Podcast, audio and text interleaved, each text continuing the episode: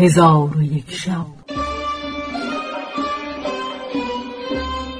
چون شب ششصد و شستم برآمد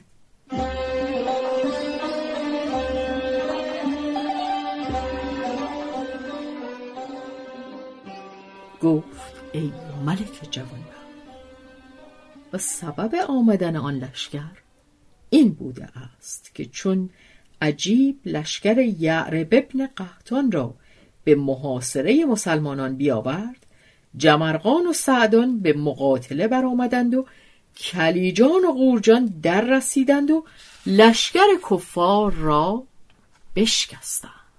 عجیب از آنجا بگریخت و با اشیرت خود گفت اگر به سوی یعرب ابن قهتان بازگردید چون قوم خود را شکسته بیند به شما گوید ای قوم اگر شما نبودید قبایل من کشته نمی شدن.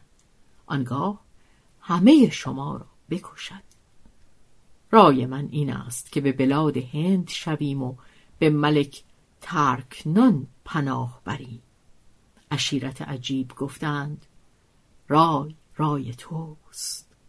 پس شبان روز برفتند تا به بلاد هند برسیدند و عجیب اجازت خواسته نزد ملک ترکنان شد و آستانه او را بوسه داده او را دعا گفت و از او پناه خواست ملک هند چون به سوی عجیب نظر کرد به او گفت تو کیستی و چه می‌خواهی؟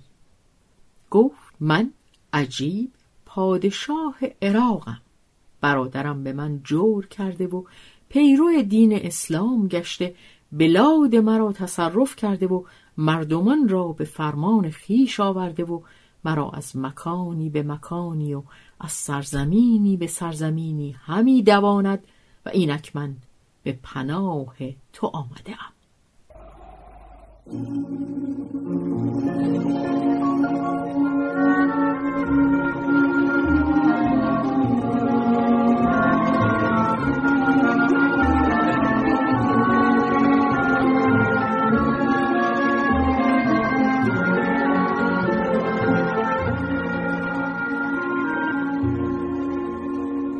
ملک هند چون سخن عجیب بشنید براشفت و بخروشید و برخاست و بنشست و گفت به نار و نور سوگند که خونخواهی تو بکنم و جز پرستندگان آتش در روی زمین کسی نگذارم. پس از آن فرزند خود را بخواست و به او گفت ای فرزند ساز و برگ سفر کن و به سوی عراق شو و هر کس که در آنجاست هلاکش کن. پس از آن هشتاد هزار سوار جنگ جوی و هشتاد هزار دلیران پیل نشین برگزید و با پسر خود روان کرد و پسر ملک دلیرترین اهل روزگار بود و رعت شاه نام داشت. ایشان تا دو ماه کوه و صحرا همی نوردیدند تا به شهر عمان برسیدند و آن شهر را احاطت کردند و عجیب از این کار فرهناک بود و گمان می کرد که زفر خواهد یافت و جمرغان و سعدان با تمامت دلیران بیرون آمده مقاتله همی کردند که کلیجان ایشان را بدید و خبر ایشان به ملک غریب بیاورد و ملک غریب سوار گشته در میان لشکر کافران شد. در آن هنگام سعدان به انتظار مبارز ایستاده بود. دلیری از دلیران هندی به مبارزت او برآمد. سعدان عمودی بر وی بزد و استخوانهای او را در هم شکست. مبارز دومین و سیومین برآمدند. سعدان ایشان را نیز بکشت و همواره مبارزان را یک یک همی کشت تا سی تن از دلیران کفار بکشت در آن هنگام دلیری از هندیان که بتاش نام داشت و در میدان جنگ با پنج هزار سوار برابر بود به مبارزت برآمد و او ام ملک تارکنان بود.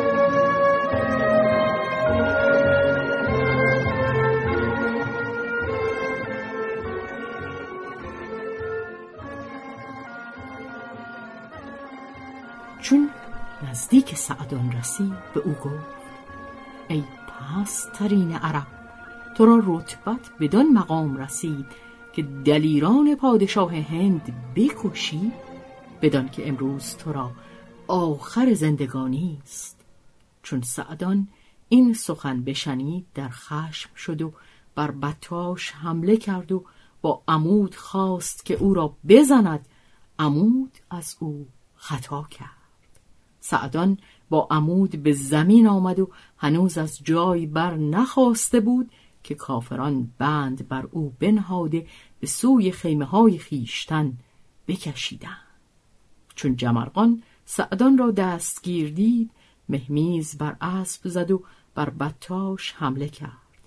بتاش نیز بر وی هجوم آورده از کمرگاه او بگرفت و از خانه زینش رو بوده بر زمین زد.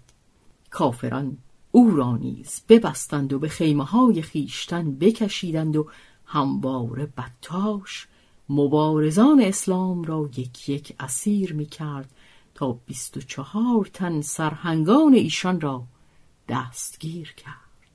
چون مسلمانان این حالت بدیدند سخت اندوهگین شدند. پس چون قریب حالت دلیران خود بدید عمود زرین بیستمنی که عمود برقان ملک جنیان بود از زیر رکاب خود برکشید چون قصه به دینجا رسید بامداد شد و شهرزاد لب از داستان فرو بست.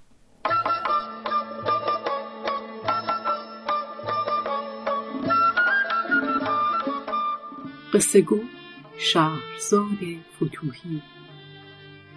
تنظیم مجتبا میرسمی